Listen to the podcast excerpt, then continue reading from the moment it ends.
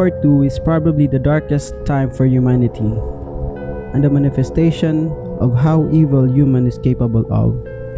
This is the result of death of estimated total 70 to 80 million people or about 3% of the 1940 world population, a result of a hateful ideology that led to this tragic part of our history.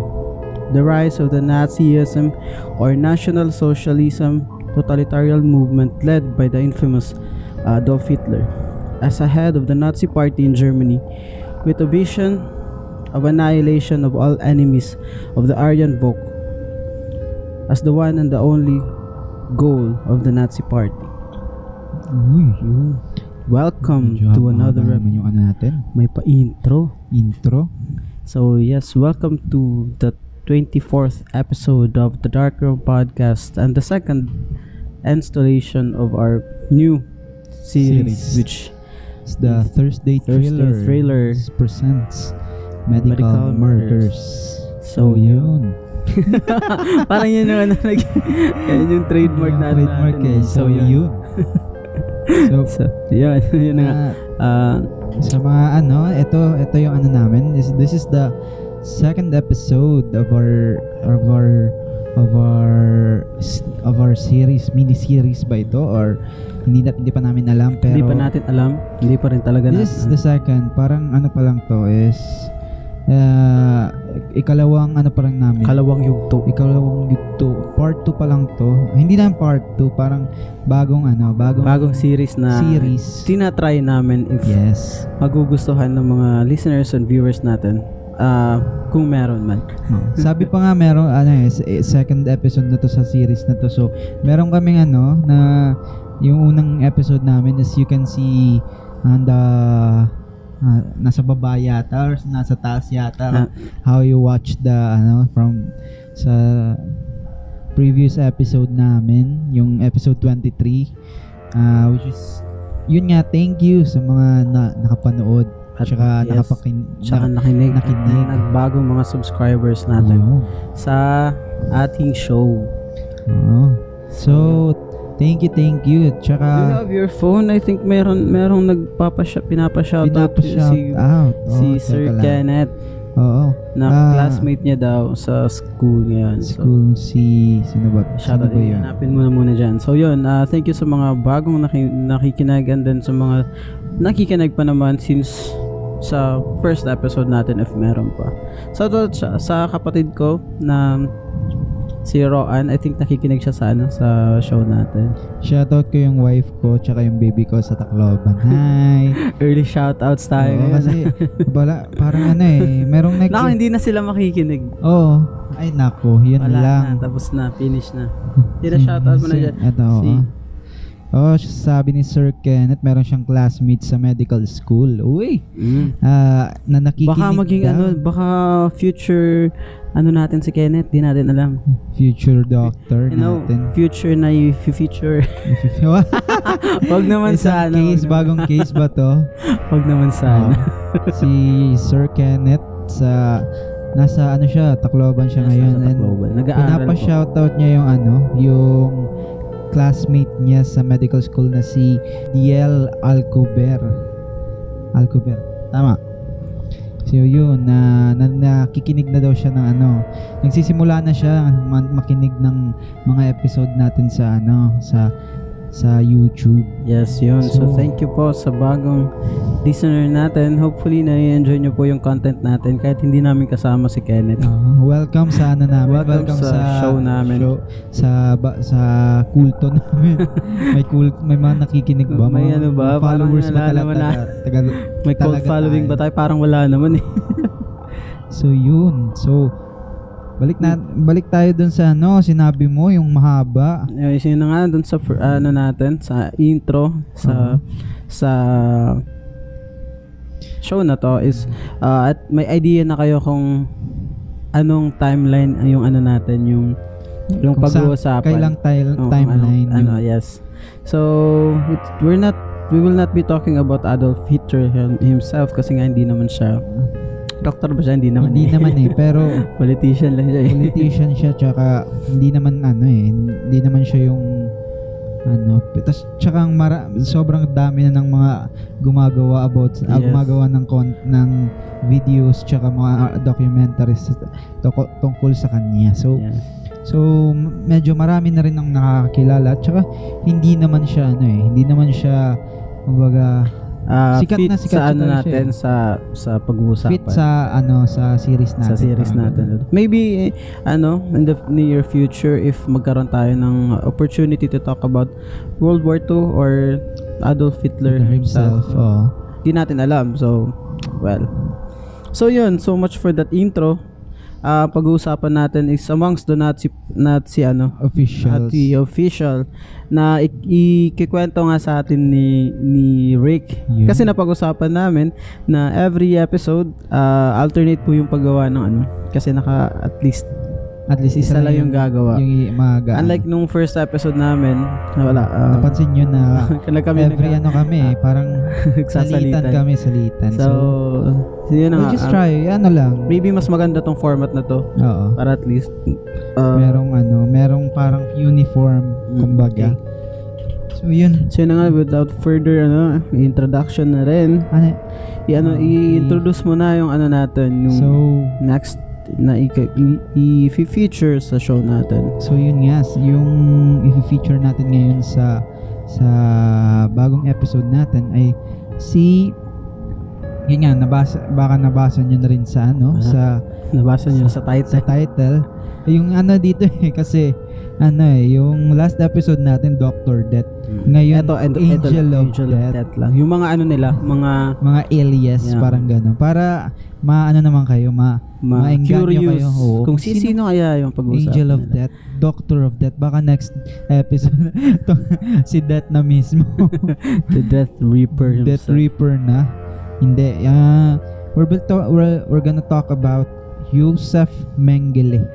Mm. Doctor Do- An- Joseph Yosef Mengele. Ano muna, since uh, a little, little bit of uh, disclaimer lang, kasi nga, yung pag-uusapan natin is German, so yung mga ibang words dito is if nami-mispronounce namin or hindi namin na, yun na nga, hindi namin Nabibigyan ng justice. Ah, just uh, bear with us mga kaibigan. Wag niyo naman kami Wag niyo na kami. Bash Mahirap lang talagang basahin yung mga Mga, Ibang mga words dito. na gagamitin natin dito. Okay, so yun. So, without further ado, ay ano na natin, si Yosef Mengele at saka yung crimes niya. Just disclaimer, magiging ano to eh, Medyo German 101 tayo Oo. dito. At saka, Kasama rin kami. oo, kasi mahirap. Mahirap, mahi- mahirap na mahirap. Mahirap basahin. So, yun. Ah, yun. Ah, Mengele was born in Gunsberg, Germany in March 16, 1911. Yeah, he was the oldest of the three sons of Walburga and Karl Mengele. Hmm. Yun. Si uh, their father was the founder of Karl Mengele and Sons Company which which produced ammunition during the World War One. Okay. And then after nung World War One nung natalo sila, uh, he started mass producing farm farming machinery Hmm. So, naging ano na lang sila. Hindi na sila part ng... ng ano ammunition sa, sa nung, World War One So, may ano na rin sila, no? May affiliation na rin talaga sila. sa government o parang ganun. Or ano lang, negosyo lang talaga. Contractor yan. Contractor lang ata. Contractor lang yata sila nun. eh. So, Mengele was a successful uh, child at school and development developed an interest in music, art, and skiing. Yun. Well, uh, yun na nga, medyo medyo academic din ata to si. Academic. Pero sa in some accounts dun sa mga nakita namin at saka na nabasa later uh, sa earlier part ng pag-aaral ni Joseph hindi siya ganun katalino. Oo, di siya Parang ganun katalino. ano siya na hindi siya nag-excel sa school. Average lang yata lang. siya. Parang mataas lang sa amin. So kasi Wow. below average kami. Below average kami. Yun nga tapos nata nag-start siyang magkaroon ng ano ng motivation nung nagkasakit siya ng osteomyelial ma- osteomyelitis. Ano ba Ah, yun? Ano yung may Parang ano siya eh, debilitating disease na nakaka nahihirapan siyang maglakad Mm. dahil merong merong ano tawag ito? Ah, um, nagkaroon ng ano eh sa kanyang muscles ah nagwi-weaken yung muscles Mm. Na muscles niya sa sa katawan. Kaya na ano siya eh na nag nag-stop siyang mag-aral for six months. Then Dahil dun sa ano? dahil dun sa sakit niya na na the, and then uh, after nung nung matreat ma matreat siya sa osteomyelitis niya nag nagkaroon siya ng ano eh nag na, motivation na gumo na mag-aral ng Excel sa school. excel, excel sa school yun so yun ah naging ano siya yun nga na hin, naging academically inclined na siya Mm. parang ganun tapos he he completed his high school in 1930 and went on to study philosophy and medicine in Munich University Mm. where the headquarters of the Nazi party were located sa So, Munich. ah, ano, 10 years bago nagsimula yung World War War- World War World War II. Ah, ah, nag-aaral na siya ng ano, nag-aaral na siya ng high school. sa Munich University. Okay. And then eh, during his studies there, he he joined the their Stahlhelm or the Steel Helmets in 1931. So, nandito na tayo sa ano, nandito na tayo sa mga Mga terminologies, na medyo Terminologies. mahirap. uh, a paramilitary organization that was absorbed by the Nazi Sturmabteilung or Storm Detachment in 1934. So, So maraming ano, maraming mga sangay-sangay din yung Nazi Oo. before siya naging ano, before talaga yung war. So Hmm. nag meron na silang mga mga members na kinukuha din kahit mga eh, so ibig sabihin parang estudyante- ina-absorb lang kasi nila yung mga ano, to, eh. yung mga ano no. Mga estudyante pa Oo. sila by this ano sa time na to. inano lang nila eh. Iba lang yung eh, parang ina-absorb lang na, oy, sali kayo dito mas Mm. para mas lumakas yung ano natin, yung Nats ah, yung organization ng mga Nazi. Well, eh, kasi yung Nazi for some na hindi nakaka hindi alam is para siyang ano parang ah, a party like kung ano? Parang liberal Oo, parang liberal ganyan, party liberal lang. party or ano ba mga Yung mga ba ano, yung mga political sa- parties. political dito. parties lang na nag ah, ano nga nasa government na may mga sariling mga ano may mga position sariling- sa gov- Oo. government. Parang group lang sila tapos eh yun nga lumakas tsaka tinake over nila yung whole government kaya kaya ganun. So and the history hindi natin Yun na i-in-depth natin yung ano eh. Medyo mahaba rin yan eh. Mas mas mahaba yun eh. okay So, balik tayo kay ano kay Joseph Mengele. Tawo oh, te, teka lang. Baka sa mga nag-aano, mga mga mga ano eh, yung ibang tawag sa kanya is ano eh, Joseph Joseph Mengele. Yung iba Joseph. Joseph Iba-iba yung ano nila eh. So, Joseph. Let's just go with Joseph. So, saan kayo pupunta saan? kasi let's just go with Joseph Heh. Aga-aga. Aga, ang bilis eh. Ang bilis. ah. Lakad kayo? Nag-shoot pa tayo eh. Baka next, next time na lang kayo malis. Yos.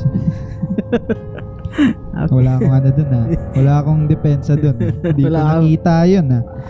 So, yun. In 1935, he, uh, Mengele, uh, earned a PhD in anthropology. Mm. So, ang bilis ah. Five years lang, naging ano siya. Nagkaroon na Naging, siya ng nagkaroon ng PhD. PhD. Ang bilis tumog mabigyan nila sa kanila ng, ng PhD. Eh parang gano'n din naman. Ah, ilan ba yung taon yung pag ano, PhD? Parang 5 years din ata eh. Ganun, ganun ba dito? Di ko rin alam. Hindi ko alam. 5 years din. Kasi parang ano siya dito eh. Ilang taon pa lang siya? 11. Eh hindi kasi nag-high school. 24 pa lang yata siya, siya dito Nag, eh. eh, ilan taon ba? 24 pa lang siya dito. 1935. 11 siya. 1935 no. Parang, ay hindi, tapos na siya ng high school eh. Tapos na siya high school Hindi pa na siya nag, ano pala siya dito, kumuha pa lang siya ng na eh, ano ba? 1930 siya na natapos ng high school. So, nag, ah, nag-aaral siya ng philosophy. Noong Ah, so, ibig 1930. sabihin, pinagsabay niya yung ano, yung pag-aaral ng philosophy tsaka yung PhD niya. PhD niya. Oh, ano? Kasi, nagsisimula pa rin siya ng... Ano to eh, ang bilis siya, naman. So, bilis. ibig sabihin, matalino talaga. Matalino ano, talaga yung si Dr. Mengele. Tsaka Dr. Oh, Dr. pa nga siya. Ano ba yung anthropology? Yung anthropology kasi is the study of the humanity and our or the humanity, our origins and its evolution. Mm, so yun. So- Napaka-vital ng ano na yan ng na na Na- interest ni ni Joseph. Kasi nga parang isa yan sa magiging reason sa kanyang mga gagawin sa mga mamaya. studies niya. So, So, intake nyo, nyo yan mga kaibigan. in, and also in January 37, oh, January 1937, Meron bang 37 Wala. January? Parang wala. No? Parang sobra. In, he joined the Institute for Hereditary Biology and Racial Hygiene in Frankfurt, Germany, Mm. where uh, where he met and worked with Dr. Ottmar Freiherr von Verschuur. Verschuur. Verschuer. Ano bang tawag? Tama. Parang naging ano, naging French. Bensua. Bensure. Kasi ano eh, medyo ano yan nila eh. Yung, Medyo matigas yung ano. matigas yung mga ano nila. Versu. Versu. A German geneticist with a particular interest in researching twins and eugenics. Hmm. Yun. Ah, eugenics. Ano ba yung ano kaya naka ano sa kanila no? Ano kaya yung nakakuha ng interest nila sa ano sa mga twins? Oo nga. Tingnan lang natin. And then, uh, yung eugenics is the, ano, is the, is the study and selecting, selective breeding, breeding of those who had the most design, ano, the, desig, desirable characteristics and weeding out, weeding out undesirable uh, by elimination. So parang Tinatanggal nila yung mga karakteristik na hindi maganda. hindi maganda. Paano? Parang yun nga eh, ano, ah, naka ano yun sa anthropology sa study nila sa anthropology sa profession nila. Na which is ano parang tinitingnan nila kung ano yung yung superior superior nga na traits na na galing pa sa kanununuan natin sa mga sa mga caveman, sa mga ano no, na dapat yun yung ano, yun yung ipapa ah, traits natin hanggang ngayon, parang ganun. Tsaka yung ano, na napakang napakalaking part nito is the, the ideology of the Nazi nga since members na nga sila ng Nazi dito is that ano tawag dito ah pure race nga yung inaano nila yung na-advocate na Hinahanap nila yung ano, to maintain the purity of the Aryan people. Aryan people. Ano sino ba ito yung mga Aryan people? Yung nasa Sabi nila kabilang Aryan- kwarto natin. Ay, yung ano. Okay, shout, pa-shoutout na lang rin. Ma'am Aryan sa sa ano, kabilang room. kabilang room. Invite na invite. And then, ah yun nga, si, si, ano, hinahanap nila, ay yung nga pala, yung sa Nazi ideology na nila na sila daw yung superior. So, parang yung, ano, na, in, na inter- yung interested ni si, naging, in, naging fascinated si Mengele dito regarding sa superiority ng mga German people. Kaya, kaya nga, ano eh, hinahanap nila kung paano nila Mami-maintain. Mami-maintain, tsaka ma- mas mamumultiply pa mamumultiply yung ano nila, yung genes kasi tsaka paano matatanggal yung mga hindi daw undesirable So mga- kasama tayo dun. kasama tayo din eh, asyano tayo eh. so yun so as as von Verscher assistant Mengele focused on the genetic factors that result in in in cleft lip and palate or a cleft chin. So his the- thesis on on the subject earned him a cum laude doctorate in medicine. Tumatalino MD talaga na siya. siya, MD na siya from the Human University of Frankfurt in 1938. Wow. So PhD na siya, MMD pa siya. Medical doctor. Parang mas ang ang dali-dali pa lang nilang makakuha ng mga ganyan. Hindi, matalino lang talaga Matalino siguro. baka siya. matalino lang talaga siya. So, Just a yung ano matter, matter of 3 years, naging MD na siya. Oo nga eh. Ang bilis eh. And, Or iba pa siguro talaga yung curriculum nila before. Well, baka. hindi natin alam. And his thesis on uh, his thesis was ano eh the study of ano of of the lower jaw on four races. Uh, that was his the title of this of his Yung title nung, thesis- nung thesis niya. thesis niya nung uh, nag-aaral siya. uh, it proved na yung ano daw yung Aryan people has the has has more superior nag nagbigay siya ng mga evidence doon na na na tawag nito? Nagbigay siya ng evidence na mas superior daw yung mga German people. Four races kasi yung ginamit niya eh. Yung mga Jews yung mga Ar- mga Slavs yung Ger- yung mga Aryan or German people. Tsaka hindi ko naalala yung isa eh. Siya- eh, parang bias rin eh. hindi ko alam hindi ko alam baka may lapses sila sa sa defense nila Paano kaya nila na ano na identify yung mga ganun? oo nga eh It could be the built siguro. built sa Gaano lower kalaki? jaw eh. lower jaw yung Or pina- ano? inano niya yung thesis niya but uh, his degrees were revoked by the issuing s- universities in the 9 1960s uy bakit kaya ni-revoke baka lang ay dito pala yung nakita mo yung kay Bernadette Sembrano yung yung ano yung tinapon niya tapos binaba niya ulit. Kasi bumalik yung, binaba bumalik yung camera. yung bumalik camera sa kanya. So yun. Nang naalala ko tuloy.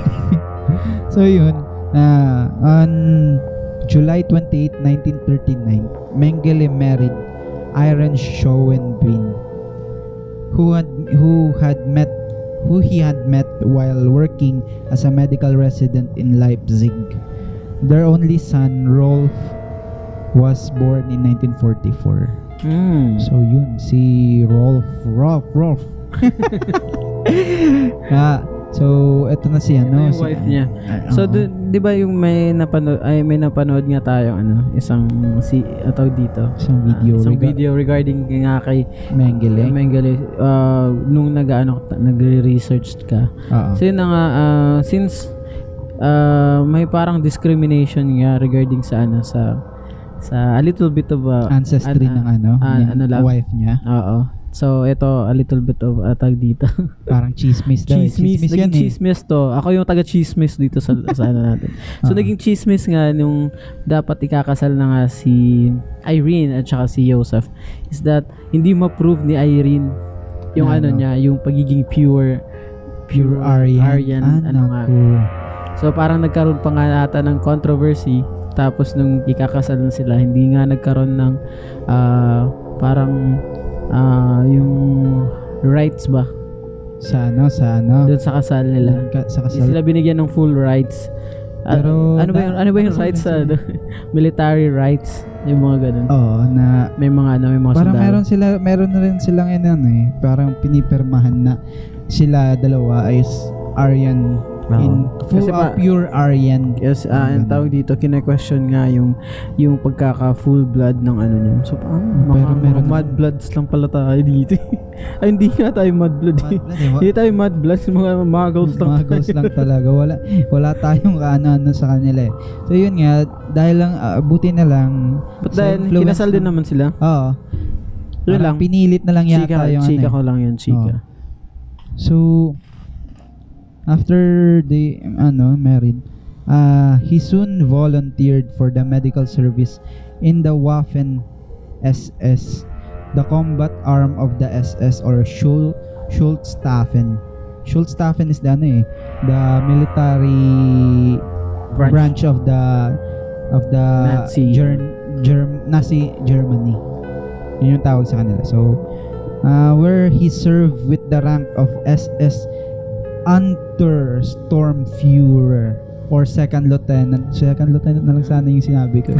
Pero para sa inyo sinabi. For you, para magkaroon kayo ng idea kung ano yun. On Kahit nahirapan si Rick is that I-search nyo na mamaya kung hindi tama yung sinabi ko. In a medical reserve battalion until November 1940. So, so na ano na So, siya hindi eh. pa siya talaga umaano sa ah ano tawag dito, hindi Start pa na to ng war eh. Oo. 1939. Hmm. Nagsisimula na yun, ano, nagsisimula At, na yun. ah, in war, ah, tawag nito, nag, ah, nag undergo na yung ano eh, yung Conflict. war, o conflict sa sa neighboring countries ng Germany.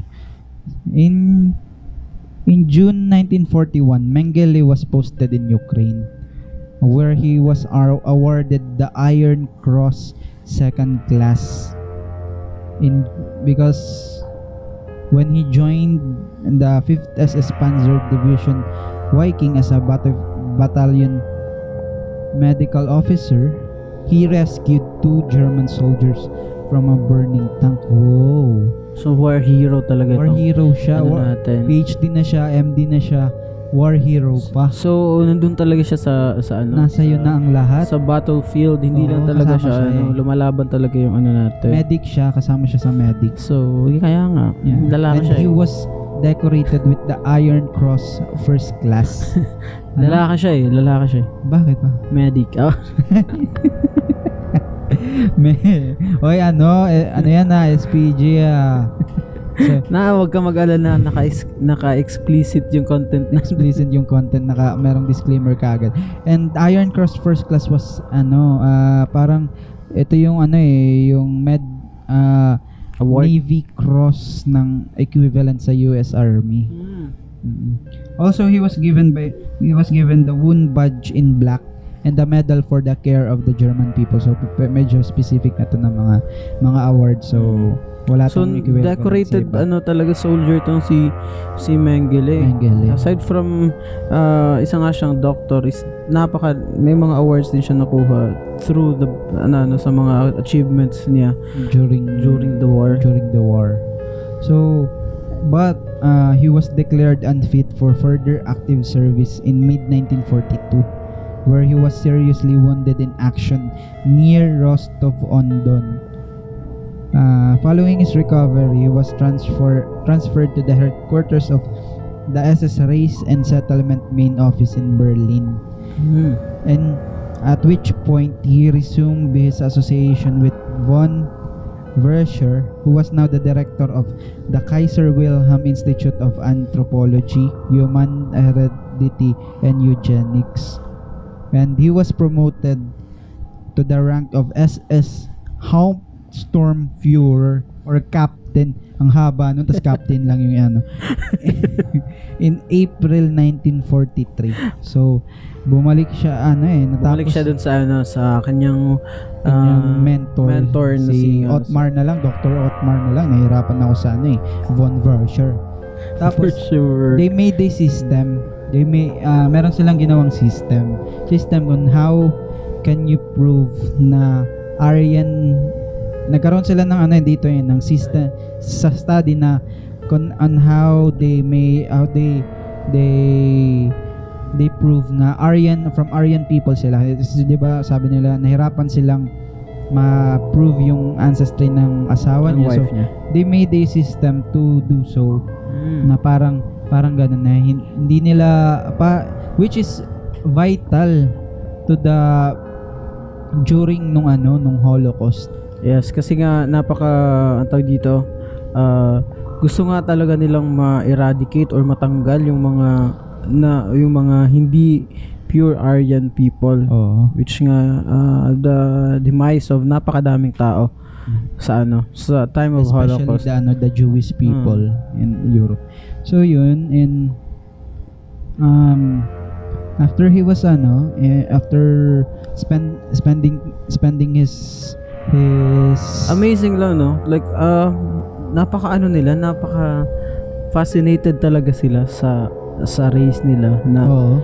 yung- Sobrang proud nila. Just like what we mentioned nung intro natin is that uh, the ideology ano na naka- nakakapag nakaka-affect sa ano Pag-iisip sa nila. pag-iisip ng isang tao that uh, naiisip nila na superior nga sila, superior being kahit uh, gumawa sila ng crime against sa ibang tao. It's that di They- nila, wala silang pakialam. As they long as thought that they are doing ano the yun right yung thing. tama, yun yung ano, w- w- napaka ano, ah, napaka napaka dark na ano na very ano, very hard uh, ang tawag nito. Oh, yun nga, na very dark. Tsaka yung nakaka-frightening to know that. Kasi, ah, ju- ah, because of the nag hindi naman lumalaban si Adolf Hitler pero by using his words he's making people do what he do what he wants and it's very very frightening kasi it's happening to us right now pero mamaya na. Ano pa, napaka napaka subtle na lang pero like uh, I think at, at some point depende if you're saan kang lugar or eh, merong ay, ay, nangyayaring ay, ganyan eh. si- si- situation I think is that nag meron pang ganyang ano ganyong mentality ng tao Mentality, to, oh. to feel uh, superior, superior to, to to others. to others. Like parang uh, is it safe to say that it's part of a hu- human ano? Human, human nature, or na what or to feel to be ano to be superior to others parang ganun. Parang ganun. Meron kasi ano eh struggle for power parang ganun. Yun. like kahit ano kahit ataw dito if ano hindi naman to the extent of ano to inflict harm pero parang if Just to, ano, ka undermine tao, others parang peop- nakaka- other na people, nga, parang. undermining yung ibang tao depende sa situation nila in life which napaka ano lang napaka tao dito napaka ah ans masama I think very settling unsettling Oo, na ano na na pag-iisip na up until now is that ganun pa rin tayo. So, yun nata Maybe. na ano eh na ganun talaga yung mindset nila all throughout Mm. the war. Thinking that they are the superior race and they need to eradicate Mm. the the uh, other races other races uh, uh, na Aside hindi from nila gusto lang talaga. yun oo Okay, going back to that And ano, after ano uh, in 1942 he in Auschwitz in Birkenau originally intended to house slave for laborers began to be used instead as a combined labor camp and extermination camp yun. So dito na nga pumapasok na nga yung mga mga war uh, war prisoners na, na ano na nakaka-capture ng mga ano. hosti- hindi hindi nga war prisoners eh. hindi nga sila pris- hindi nga sila mga soldiers mga ano lang to mga civilian Mm. from neighboring countries from other na, na hinuhuli nila tapos kung saan yung inaano nila yung mga in, Ah, invade ni-invade. So marami marami kasing ah, countries na malapit talaga sa Germany. So nasa gitna siya nasa eh gitna heart nga. talaga siya ng Europe ah, parang so ah, ang laki ng ano, ang laki ng damage na ginawa nila. Ginawa nila. So, uh, yun nga na-mention natin more ilang million yung naging ano naging naging Casualty. victims of ano victims of uh, ng World That's War II dahil World War dito. kasama rin yung mga Pinoy dun eh. Yun. Ah prisoners um yun nga.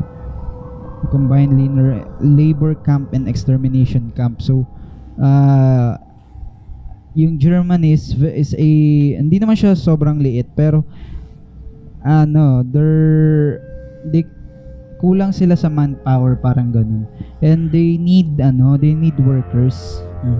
they need workers to help make ano to to function their To factories Mm.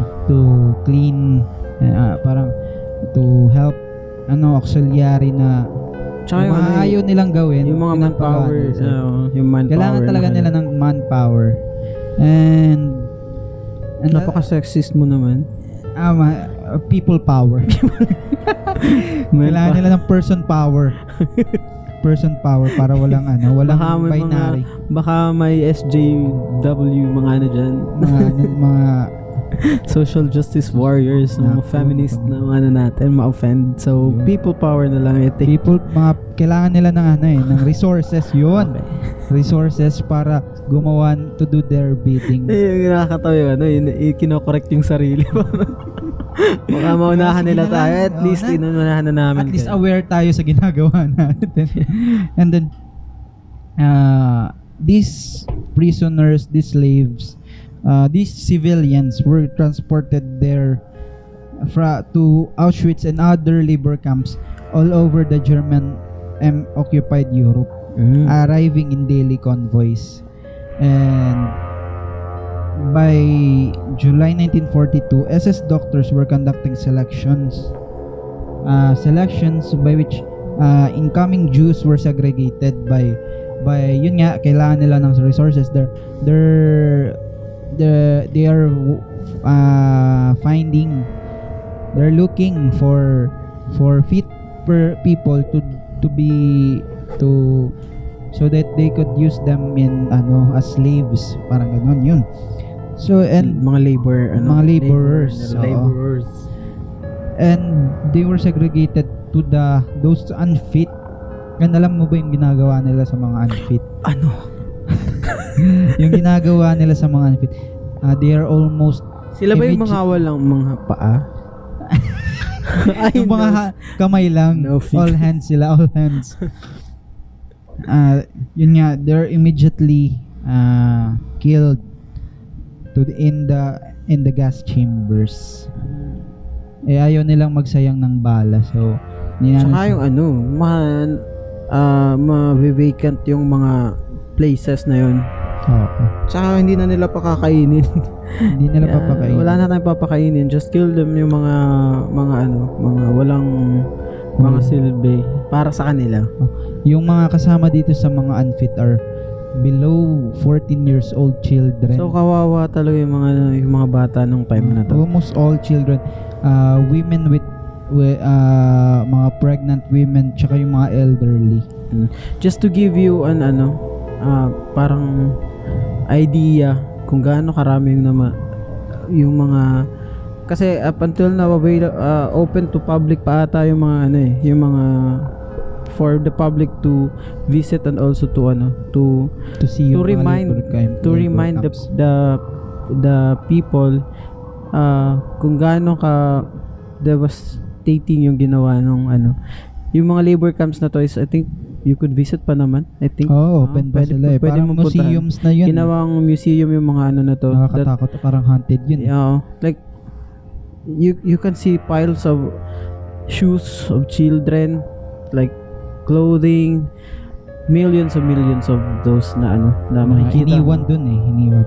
Tapos, yun just nga, to ano to to give you the ano the sa mga the ano, idea. sa mga nakikinig pa lang, yung ano, yung yung reason dito ng mga mga Germans on why do they kill people because sabi pa nga mas gusto nilang mabuhay yung mga may desirable traits as just, sabi nila as the as such as themselves. And they think highly to- of themselves talaga. they think highly of themselves so much very very Ano? high of themselves.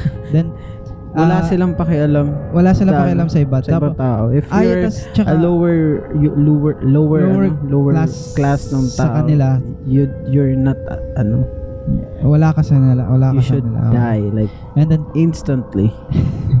And then ayo and then hindi na sabi pa nga dun sa study ng eugenics ah they uh, selective breedings only do, only comes through generational evolution parang ganun. Mm. and then they can't wait for that. So they want to do it right now right kaya nga. right now right then. Kasi ano ah the plan is for them to ano to to create to create. To, tama ba? tama tama ba? Oh, tama, hindi tama. ma- mag ah, hindi. To to multiply the the the population of the Aryan people instantly kaya nga nag na fascinated sila sa twins kasi mas mas mabilis yung ano pag ano eh isang labasan lang dalawa na agad dalawa na tatlo like dinat ayun na nga. So napag-isip-isip nila na matagal tong gawin. Oo. So might as well patayin na lang natin sila.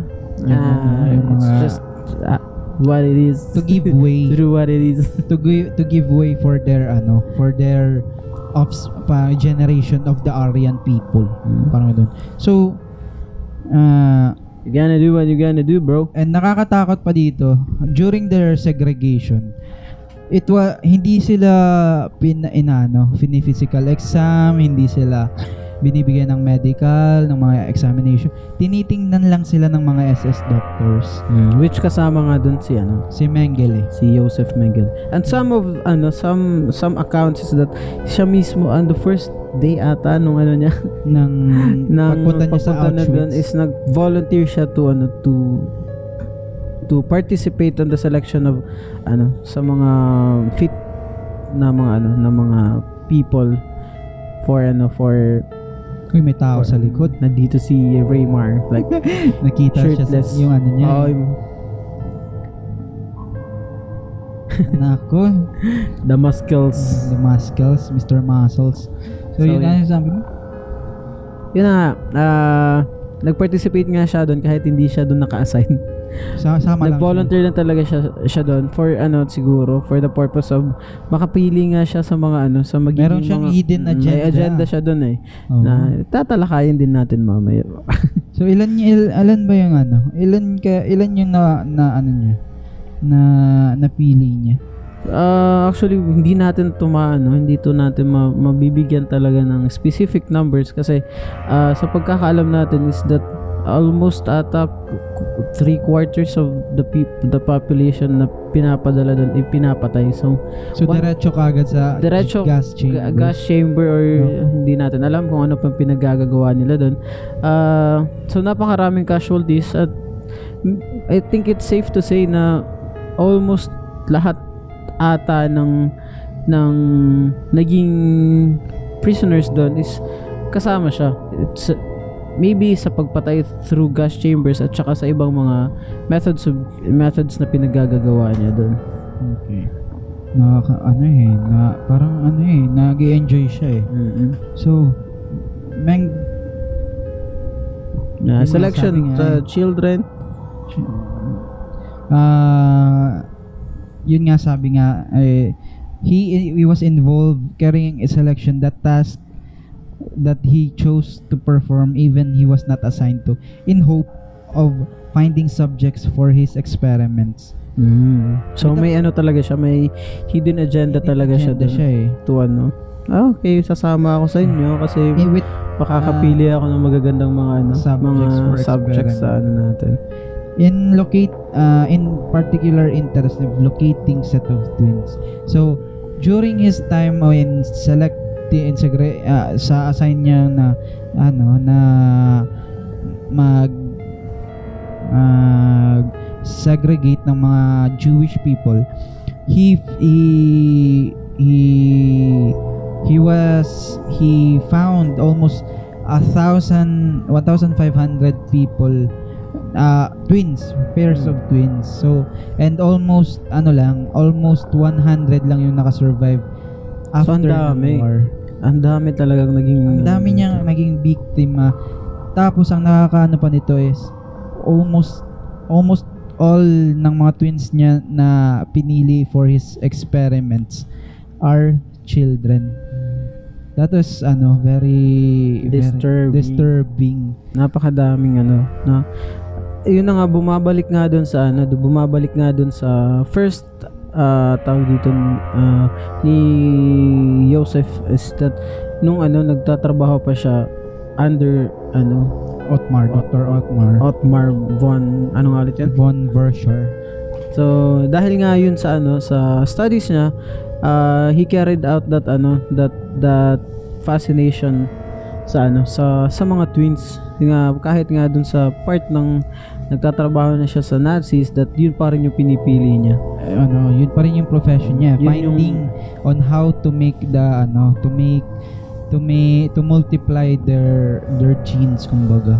Tsaka for the study na rin kasi uh, I think dun ka, pinapatay nila yung isa or pinapa uh, pinapahirapan tapos yung isa naman is the, for ano for comparative purposes Para to papatay nila yung isa through uh, ano uh, experiments. experiment or what ano tapos yung isa naman is that for comparison lang kung ano yung ano, yung ano ba yung nangyayari sa ano sa Oo. katawan ng kambal niya In contrast to those ano, to those other SS doctors who view selection or segregation as one of their most stressful and unpleasant duties, he undertook Mengele undertook the task with flamboyant air, often smiling or whistling with a tune while walking in front of those Jewish people. He was one of the SS doctors responsible for supervising the administration of Zyklon B or Cyclone B, the cyanide-based pesticide that was used for the mass killings of in the Birkenau gas chambers. Mm. So yun, isa yun sa mga ginamit, ginagamit talaga nilang ano eh, to, para pumatay Ah, eh. Pumatay. yung ano, yung Cyclone B. Cyclone B is ano lang eh, parang ah, parang brand. Brand siya ng cyanide. Uh, cy- pesticide. Ang sabi din, Zyklone B. Pero Cyclone B lang siya. Cyclone na parang cyclone yung umiikot. So, Cyclone. cyanide yung ginag cyan- it's a cyanide based pesticide nga yun nga sa as kahit, Cyanide kahit sino naman makakalam kung ano yung cyanide cyanide is poisonous Mm. which mapunta sa sa kat- Katawan ma- ng tao. ma-expose ka sa tao ma magkakaroon ka ng health, serious health problems Mm, mm, yes. Lalo na yung mga ano, yung mga uh, large amount of cyanides kasi may mga bagay na may side na cyanide na ano, hindi pa naman ganun ka. Sa pagkakalam ko yung apple ata, yung seed ng apple, I think may cyanide may ata. cyanide yun Ah, Pero napaka minimal lang. minimal lang. Eh, meron rin yung ano, yung sigarilyo, merong cyanide. Merong, ano, ano kasi, you can take small doses. You can, our body can, has the ability to, to convert cyanide into thiocyanate. Mm, ano yun? And- Paano lumalalim pass ano na? through, pass through, pass through the urine. Parang ano Mm, siya, So, ma- na, kaya niya lang man, may kaya niya lang, secret lang. Oh, kaya niya lang man, Ma-dispose. ma-dispose, maka, Ma- kaya ng body natin maka makano ng small doses pero given uh, given given large doses uh, Mm. very dangerous doses uh, nag ano to eh nagdi-disrupt the cyanide pag hindi na kaya ng uh, ng katawan na i-convert into thi- thiocyanate uh, nagdi-disrupt siya sa respiration ng cells Mm. hindi niya pinapahinga yung cells natin which which is very ano sa sa respiratory as well in the nervous system natin. So, I think na, napaka-instant ng death din. Instant death tsaka ano na yun, pag ano- large amount ng cyanide. large amount ng Ano nga yung ano, nakakonvert siya to ano? Thiocyanate. Sana all tayo. Sa may sayad ka lang. Sana all may tayo. Kaso sayad ka, may sayad ka. Sayad ka lagi. So yun nga, ah, other other other symptoms of cyanide is ano, weakness, nausea, confusion, headache, difficulty of breathing, end of seizures, and or of course cardiac arrest Mm. or and death. So patay patay ka talaga. Patay ka talaga. So yun yun talaga yung ma, na, So, na-feel ng mga Jewish Oo, people. While nasa ano sila, nasa nasa sila ng- oh, nasa gas chamber sila. nasa gas na- chamber sila. Napaka napaka ano, napaka napakahirap ng pinagdadaanan. Pinagdadaanan nila. Kasi, Ano tas yung ang last- dami nila. Ang dami nila. Di ko di ko na ma-imagine kung gaano kahirap yung situation nila nung. Kasi yung nakaka, nakakaano pa nun yung ano, yung mga sigaw nila. Oo. Yung mga sigaw nila, kasi kailangan ng ano eh, yung gas chamber, kailangan ng may exhaust. So, makakalabas din dun yung, yung ingay. Mm. So, yung mas nakakatakot. Hindi ko lang ano, hindi baka makokonsensya talaga ako nun. mak- marinig ko pa lang yung Mm. boses ng mga tao dun sa loob eh. But according to the ano to to the claims of some na mga naka naka tawag dito, naka-survive sa sa Sa Holocaust. sa Holocaust na yon and then naka-experience talaga kasama si si Joseph Mengele that tumatawa pa siya at nagwi-whistle, nagwi-whistle. Nag-ano lang siya. Ala, It's like wala siyang nag-i-enjoy without any regard sa human life ano just with the point of his flick of his finger. just a flick of wrist siya yung pumipili. Siya, siya yung pumipili Mm. kung sino yung mamamatay. Yun. So, also, he was, uh, he was tasked in other jobs. Uh, especially when an outbreak of of Noma, Noma from a gangrenous bacterial disease of the mouth and face struck a Romani camp in 1943. Noma comes from a ano uh, it's a disease caused by a bacteria pa tawag nito is Fus- Fusobacterium necrophorum na nagbib nag na it's a gangrenous that uh, na kumakain sa Sa laman. Hmm. laman ng samba sa bibig Siguro mo, na ano to, sa na- muka. na na na develop tong mga sakit na to. Kasi nga the living conditions sa ano sa sa mga quarters nila quarters nila. maybe ganun tal ah, tawag dito. Ah, nagkaroon nga ng outbreak dahil siguro hindi naman natin wala siguro silang magandang higaan Oh, doon the wala, hygiene oh. siguro is ve- very poor Nakita mo pagkain ba yung CR nila? Yung CR nila naka ano eh. ah, may mga may parang malang Communal? plank. Oo. parang communal yung mga Yung ano nila alternate ah, window window yung mga butas. Yung dito dito dito dito dito dito. Ano eh? yan yung mag-open next month watch out dito dito the Ah, dito yung telecommunication ano. company Globe at saka PLDT watch out, watch out. watch out sa mga ano natin. Hopefully, totoo yung prino-promote nila. At mas mag-change na nga tayo. To. Ma- mas faster internet speed. Ah, Makakag-ML na kami ng maganda. Tsaka PUBG. So, ah Mengele, biglang ano eh, biglang Adli, ah, nan- tawag nito. ah, segue. Segue. Uh, Mengele initiated the study to determine the cause of this, the Noma disease, and develop a treatment. Mm. He enlisted the assistance of a prisoner, Berthold Epstein, who did not kill He himself. didn't kill himself. Uh, a, a Jewish pediatrician. Bertolt. Si Berthold. Bertold. Colossal Bertold. Titan. Bertold din dito, hindi Bertold. A Jewish pediatrician and Sa mga professor nanonood ng ano, ng University. AOT dyan, watch out, watch out. Tsaka Shout out, shout out. tsaka yung mga pawok dyan. mga pawok. Epstein didn't kill himself. Didn't kill himself. The patients were isolated. So, yun na nga. Aside lang sa mga ano, aside sa sa pinapatay nila yung siguro pag medyo maganda yung ano mo, yung status mo or Ah. ato dito may may pakinabang ka ah, i tawag dito iibahin ka. iba eh. iba yung ano sa sasama. kasi ito Jewish tong ano na to eh si Bertold Epstein, So, Epstein. Jewish pediatrician and a professor at Prague University So, hin- ano siya, parang, bas, uh, feeling ko yung ano eh, marami kasing gan, marami kaya kasing ano eh, yun nga, as slave pa rin sila. mm. Yung resources pa rin sila, pero under ano pa rin uh, dictatorship of Adolf, Adolf Hitler and the patients were isolated in a separate barracks and several afflicted children were killed so that their mind you preserved heads and organs could be sent to the SS Medical Acad- Academy in Graz and other facilities for study Mm.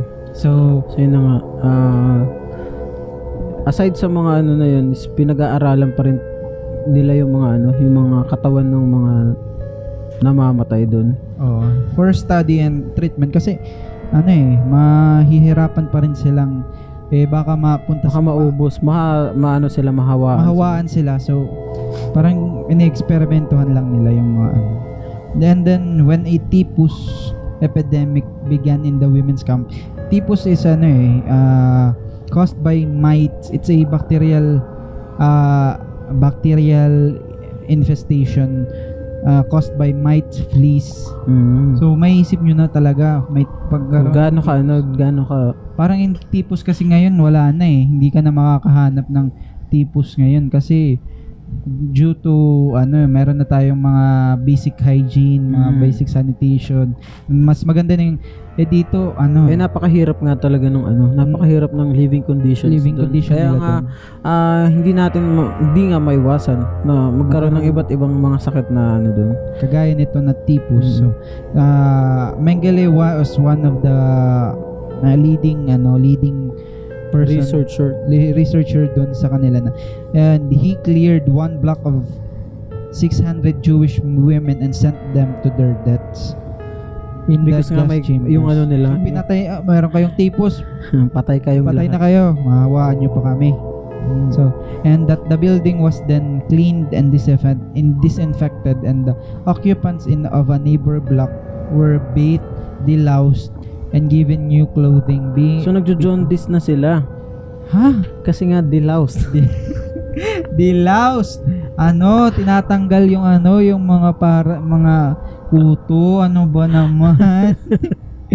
Dilaus, di na naman ako nakadepensa doon ah. Def- defense na tayo, def. okay, moving on. Ah, this process was repeated until all of the barracks were disinfected. So meaning marami yung pinatay during this typus ano. Uh, Hindi sila pinatay dahil sa ano sa sakit nila. Pinatay sila kasi para hindi na Hindi na dumami. mahawaan, Hindi na hindi na makahawi.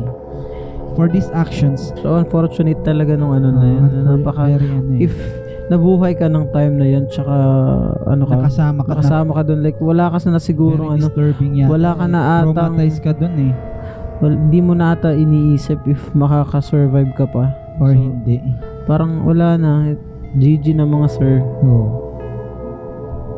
And and mind you, ano Mengele was ar- because of this of this action, wa Mengele was awarded the War Merit Cross, second class with swords, and was promoted in 1944 to first physician of the Birkenau subcamp. Yun. So, So, ano na dahil sa siya? ginawa niya, nagkaroon pa siya ng award. Oo. Pumatay lang siya ng tao, nagka-award siya. Wow, galing ah. No? And then, uh, given his position, uh, Mengele used Auschwitz as an opportunity to continue his anthropo- anthropological studies and research into heredity and looking to see the inmates for human expen- experimentation. His medical procedures showed no consideration for the health, safety, or physical and emotional suffering of the victims.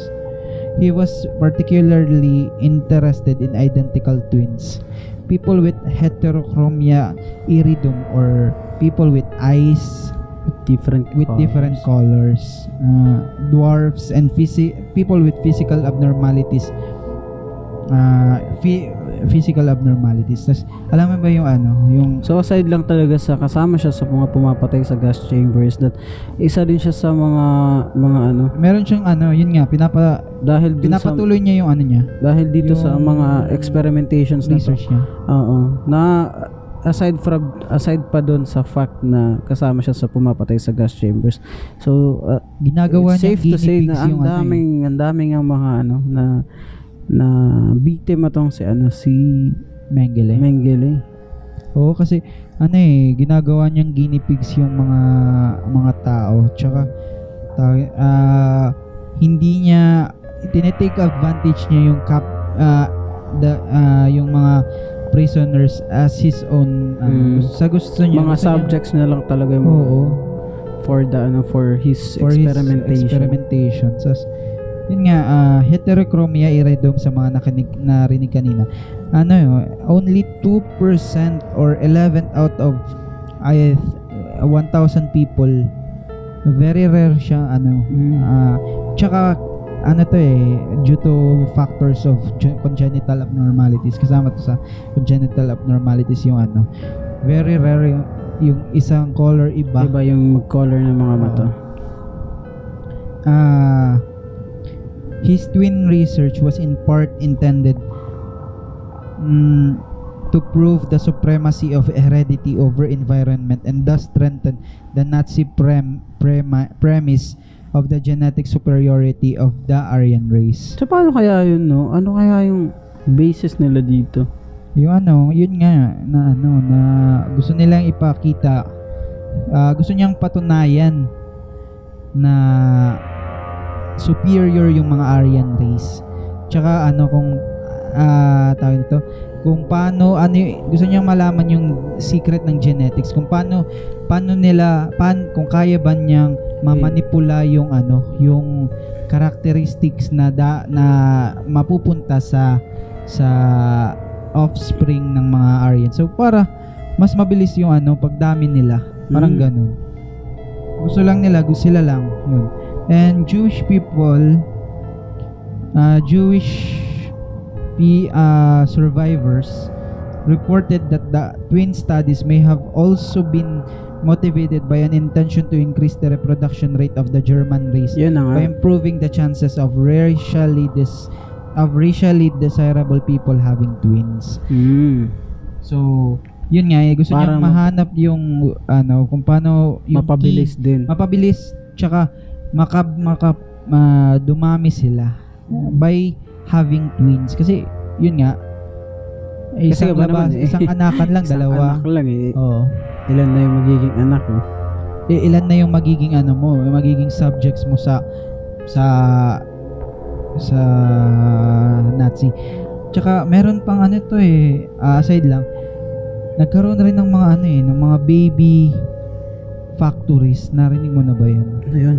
Ano, meron si, Adolf Hitler nag na uh, or other officials nag set up sila ng mga kumbaga baby factories.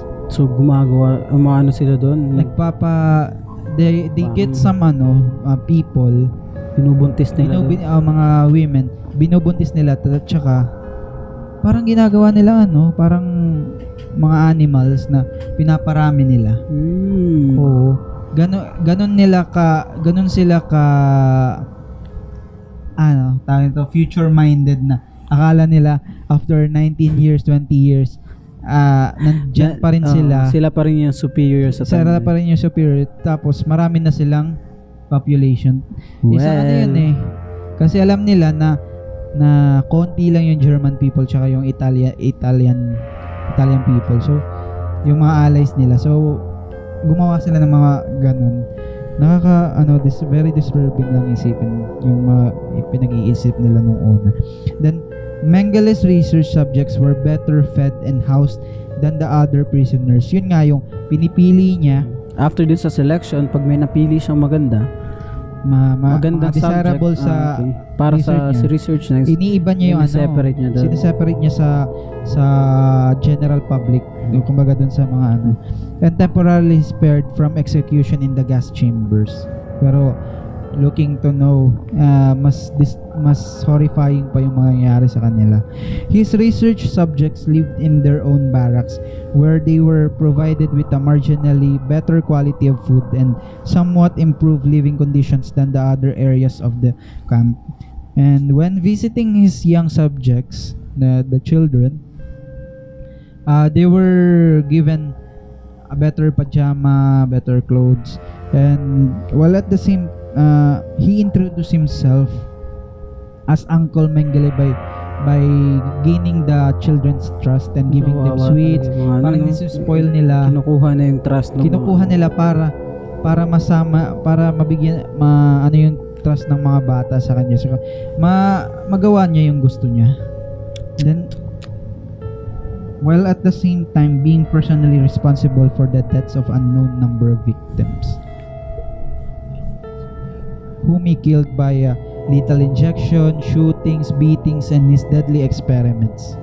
In an in his So parang mas ano pa, parang mas ma, mas kawawa pa nga siguro ka, yung mga naging subjects na yun. Kasi Oo. pinaglalaroan pa sila. pinaglalaroan niya bago yung patay. iba doon is like diretso na sa, ga- sa gas chamber patay. Pero eto, pinapakain ka nga.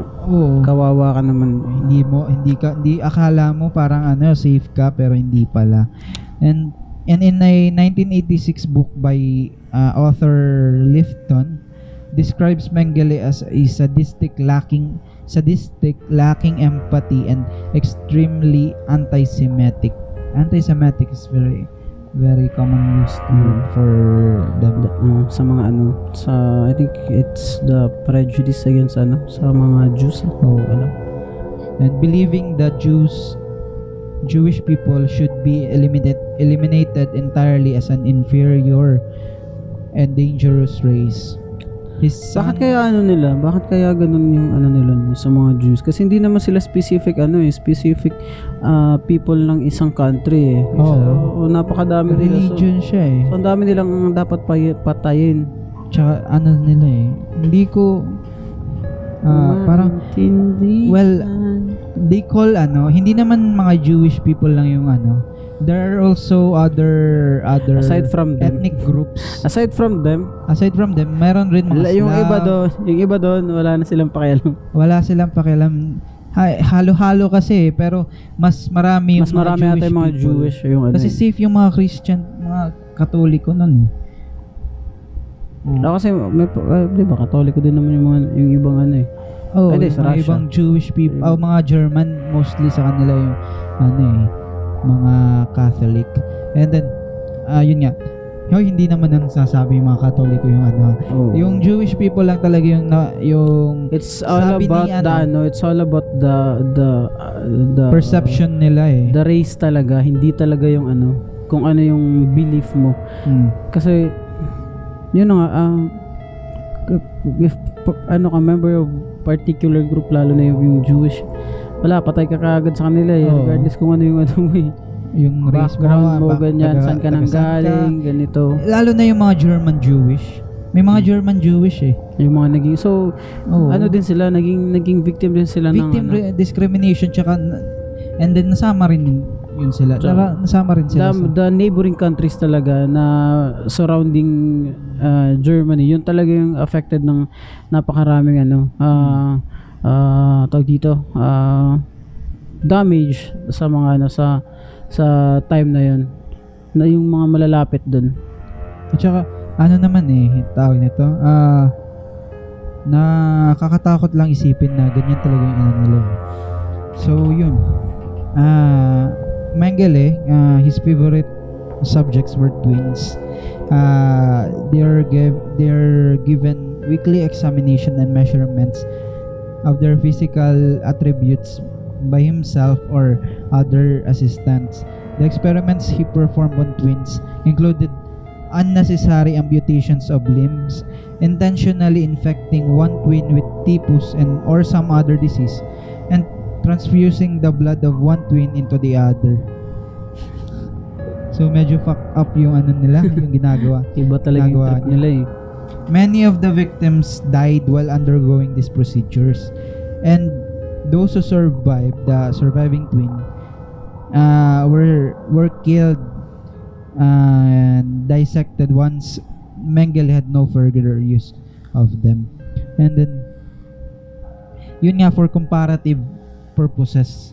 Kung mamatay yung isang twin, papatayin din yung isa para maging viable yung ano niya, yung yung data. experiment niya Oo. yun nga parang I think kino-compare nga na nga, nga niya yung ano yung yung mga nakikita nilang ano ah, mga ex dun nga sa experimentation kino-compare nila dun sa sa sa other twin so kawawa naman yung Kawawa yung magkambal. And then, uh, one doctor recalled one occasion on which Mengele personally killed 14 twins in one night by injecting their hearts with chloroform. Chloroform or ano trichloromethane. Methane pa lang. So, siisipin nyo na medyo gas, gas, gas to eh. Yung chloroform is a form of ano, ano tawag yun? Para siyang chemical na nag-disrupt or nag irritate sa respiratory tract. So, ibigay mo sa heart, hindi yan maka, ano, magdi-dysfunction siya. siya. So, So, yun nga, hindi, na, hindi natin na, ano, hindi natin na mention kanina na sa tawag dito. Ah, yung may isa nga na nag-describe na sa isang book niya na si Lip- Lifton na ito sadistic and lacking empathy and extremely anti-Semitic nga. So I think uh, wala talaga siyang regard sa sa life ng tao. Oo. Oh, tapos ang tawag dito, ah, siguro, I think nakakapag, nakapag ano na lang siya, nakapag, tawag dito, na, na, ano nga ulit yung inisip kong term, nag-develop na lang yung, yung fascination niya sa pagpatay. Wala na siyang, ano, Kasi wala na siyang looking pakialam doon kasi, hindi mo naman ano eh, hindi mo naman mapapansin yung yung gagawin niya pala to. oo, Kasi he was just an average, uh, very Average. intelligent. average Joe, hindi naman siya Joe. Oh, uh, ano ba tawag sa mga German na joke? Average, um, Basta si, sila yan. Rasputin. Russian si Rasputin eh. Okay, going back. So yun and me and then and he has this ano, meron siya meron rin siyang Mengele uh, Mengele's eye experiments including attempts to change the eye color by injecting chemicals into the eyes of living subjects.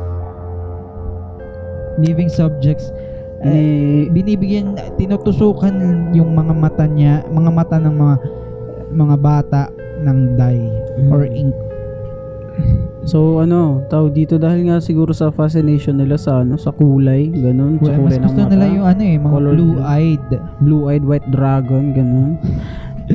yung mga white ah, parang ito kasi yung ano nila yung So, description nila ng R ng desirable traits blue-eyed tall white person So, wala tayo kahit ano. Person lang yung meron tayo doon. person yun Yun Pasok lang. tayo dun Pasok tayo sa person, pero like the blue-eyed tall, wala. White na ako, wala. Buti na lang hindi tayo inabot doon. Oo. and then may also Mengele sought out pregnant women on on whom he would perform experiments before sending them to the gas chambers. Eh, pinaglaruan din niya yung mga buntis. Mind you, may mga anak, may mga bibi yan na naka, naka, na nade-develop pa sa katawan nila. Tapos, ganyan yung gagawin niya. Hindi, hindi na, hindi na scientific yung, yung reason. The ano na lang talaga eh, the, the nakukuha niyang satisfaction sa Oo. pagpatay eh.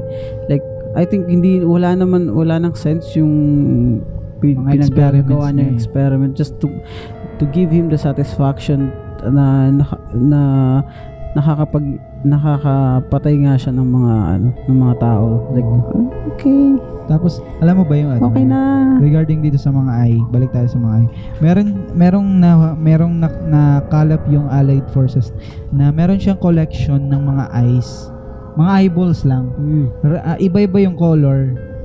Grabe talaga So no? meaning kinuha niya yung mga ulo, mga, yung mga mata at nito saka ano, fascinated talaga siya sa ano sa sa sa genetics kumbaga. Yun Mm. nga. Ano eh, marami merong green, merong violet, merong blue, merong brown. Eh ano, va- variety talaga. variety of ano of different eye colors. So yun. And also reports witnessed Mengele performing vivisection or live organ harvesting without anesthesia. Removing hearts and stomachs of victims. Nako, patay tayo dyan. Vivisection Kahit nga yung may anesthesia eh, ang after ng anesthesia sobrang sakit. sobrang sakit ng katawan. Ano na lang yung walang anesthesia. Ano pa meron Yich uh, Yitzhak Yitzhak Ganon eh, another survivor reported in 2009 how Mengele removed his kidney without anesthesia and he was forced to return to work without painkillers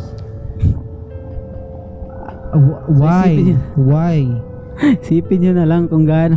gaano kahirap ang inoperahan Hindi tapos ka pa. papagtrabahuin ka pa Buti kang nakabili siya ng PS5. Wala eh. Wala siyang may nakuha. Trip lang ng talaga ng lokong doktor na to eh. Tapos, eh, ito pa, si Witness Vera Alexander. Ah, Uy, this- dalawang episode na natin. Laging may Vera. Nakaka- parang ano eh, ma- may pattern na eh. Tingnan natin sa next episode. Baka may Pag, pag may Vera pati yung susunod na ano natin. Nakakatakot na parang ano eh. Tatakot na ako kay Vera eh. May, may bo, mayroong... Si Tanalo. Describe how Mengele sued two you Romanis twins. So nandito na nga tayo sa ah, describing na nga sa graph kung gaano ka-graphic Oh, yung medyo graphic pala. pinagagagawa niya. So the first is that kumukuha siya ng mga ng mga hina-harvest niya yung mga ah, organs ng mga tao. Nabuhay Ay, pa sila. oh, hindi nga siguro pinapa kahit matulog ka na muna. Ine-experimentuhan sila. Ano, Tatanggalin ko yung mga organs mo. Ito Kukunin ko naman. ng kagad. I-trip niya lang eh. So yun na nga, continue.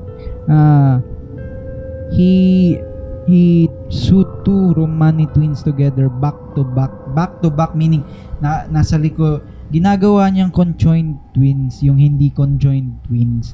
Tapos ano eh, wrist to wrist daw eh. Mm, hindi na lang namin i-detail. Pero ano niya na lang, ganyan. wrist to wrist Nag yung matalikuran with ano tinahi Tinay sila. together. And from with ano ba? From pati from- yung ano, pati yung yung yung mga ano nila, mga organs nila. tinahi din. Tinahi rin parang ginawa niyang ginawa nilang Fuck. ano, parang Frankenstein monster. And but uh well, fortunately namatay yung ano, yung both children died of grand That's the only time na sasabihin mo that fortunately namatay din sila kasi ano, kung nabuhay pa sila their suffering parang napaka, ganun. eh. napaka ano napaka Parang sasabihin mo, painful me na now. mabuti na lang mamatay sila sa ano sa ginawa niya. Mm. And then yun nga, but all all bad things must come to an end. So in January 27, 1945, uh, the Red Army finally liberated Auschwitz. Yes. Sino ba yung mga Red Army na yan? Red Army yung ano eh, yung mga Russians. Mm.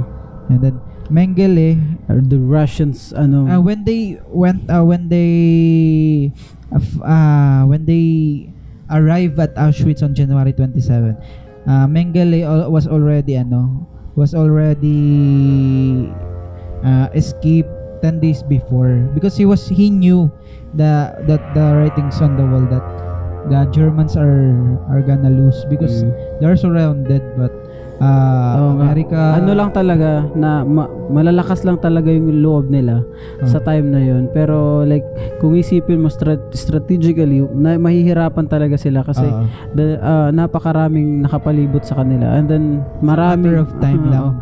parang ah, though napakadami nilang naging ah, the thing is marami lang talagang silang pinatay but the hindi ganong katagal yung war between between ah, them at saka yung mga yung mga forces Outside. ah ah, Ah, surrounding allies, them yung ano. yung mga allied forces so napakadami nga eh sana nga doon yung ano yung mga Russian that Oo. that Kasi wants gusto nilang eh, ano eh, invade yung Russia.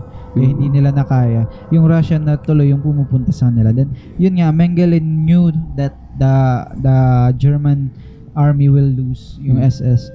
And he fled to Grossrosen on oh, Febru- February 18. Yun. Uh, he went to Grossrosen there. Then, a week before the Soviets arrived, uh, he traveled to Czechoslovakia disguised a a Wehrmacht officer. Wehrmacht officer is a low low soldier lang, Mm. parang nasa battlefield. ano tawag dito para foot soldier lang ano niya na hindi siya officer. Mm, foot soldier lang Uh, there he, he he temporarily entrusted his incriminating documents to a nurse whom he had struck uh, up a relationship. Mm. Uh, and um, he he and his units hurried west to avoid being captured by the Soviets but were taken prisoners of war by the Americans. So yun nga. So on all fronts, so sa east is the Soviets, then sa west is the Allied forces, the Americans and the British. In June 1940, although Mengele was initially registered under his known name, he was not identified as being a major war criminal due to the disorganization of the allies regarding to the distribution of wanted list. Mhm. So, hindi pa nga siya nata- nasama dun sa mga ano sa mga listed na high rank war criminals nga. Oo, kasi yung mga kilala nila na-mem- sila Goring, Hindi sila, sila na, na member sa ano sa Nuremberg trial. Oo, hindi eh. So, dahil dun sa... Sa mga hindi nakakaalam, that was the ano the the uh, getting justice against ano the ah, the- it was after the war. Oo. nagkaroon nga uh, hinuli nga yung mga mga high ranked also the ano, the other prisoners of war, German may prisoners. yung mga Germans na mga ano na convicted of ano war crimes. yung crimes against peace, humanity, and war crimes. So, yun, dahil dun sa disorganization ni sa mga list list ng ano ng major war criminals eh yun yung naging lapse ng allies which naging advantage ni Mengele in escaping to the ano to the uh, away from from persecution Mm. and So hindi nga hindi talaga siya na ano, hindi nga siya na persecute dahil sa ano, nakatakas pa siya. Nakatakas siya and and the fact that he did not have the usual blood SS blood group tattoo Yes, Kaya yeah. ba yun? Nandito sa ano, nandito sa I think sa sa arm ata, nga may na, may nakalagay na SS. SS Na- ba or is Wasistica No? SS dalawa. Parang Ah, yung ano, SS kay, talaga? Yung kay Harry Potter na ano. S na Wala, dalawa. parang ano. Di ba parang May ganun? conspiracy. Parang Yung parang S. SS. Ganun yung ano eh. Kasi may napanood ako ah, sa Netflix. Nakalimutan ko yung title eh. But the story is like, uh, there was this ano, Ukrainian uh, refugee that went to to the US and then stayed there for a couple of years and then suddenly merong siyang ano merong isang uh, uh, war victim na nakilala siya And then, And then, uh, tawag dito, uh, claiming that he was one of the, uh, one was, ano, he was one of the guy who operating, uh, was operating the, ano, the gas chamber. At saka mak- makilala nga, victim na siya. ah. ha, hindi. May isang biktima doon na, ano din, refugee sa US. Ah, okay, okay, okay. Tapos ah nakila nakita yung picture niya nung ano nung nung isang ano na yung prisoner na siya daw yung isa sa mga guard dun sa ano sa gas chamber which they called ano Ivar the Terrible. At, Oh, ah, so but pinag- that guy was uh, I think he, he's Ukrainian I think. Ano ba, nap, napatunayan siya yung... Ah, ano ba yung, ano, meron the- din siyang tattoo dito? the story was ano na tinanggal nga yung ano pagiging US citizen niya but I think he was were just a typical ano refugee sabi nila ah yung Eh, he just refu... Ano, na- nagtatrabaho siya nagtatrabaho siya sa isang Ford company. Ah ang tawag Ford ano? Napatunayan ba siyang ano, na Ford Siya ba yung- factory.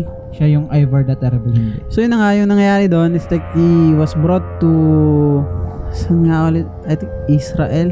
Tama ba? Yun? Oh, sa Israel. Sa Israel ata, dinala siya sa Israel and then nagkaroon ng nagkaroon ng ano doon, nagkaroon ng trial doon and he was found guilty to be ano to be Ivan the Terrible. But then doon sa lower court na yon, naging te- naging ano siya, nag na he was proven to be ano to be that, that, that, that that guy. Hmm. But then, yung nangyayari is that uh, nag-appeal yung kampo niya to the Supreme Court and then parang may, nak- may nakuha silang ano parang may mga conspiracy kasi noon eh like that uh, somebody was uh, framing him up na ano parang yung mga Wala yung ano. Sa- parang yung mga KGB ata yun, like something like that. Napaka ano, napaka napakahaba ng kwento. mahaba rin yun. Mahaba yung kwento but uh, to All- cut, finally. to, to cut that ano that shit up. Uh, nangyari is that ginu uh, binasura nga yung first ano first Ah, first uh, tawag dito uh, verdict. verdict against him that ano And yun then na nga? he was able to he ba- was go able back to, to, go back to the US and then stayed them for like couple of years. Kasi na parang nasa in nine- 80s ata yun or I think nine- 70s I think nung yung trial na yun. Then going forward to 2000 uh, nine- 1990s 1992 Doon lang siya nakabalik. Ah, and then, nagkabalik na nga siya doon. And then, pag going 1992, parang ah na, na na hukay ulit yung kaso na yon and pinadala siya sa Russia. Siya oh, doon na nga siya parang ah, tumira.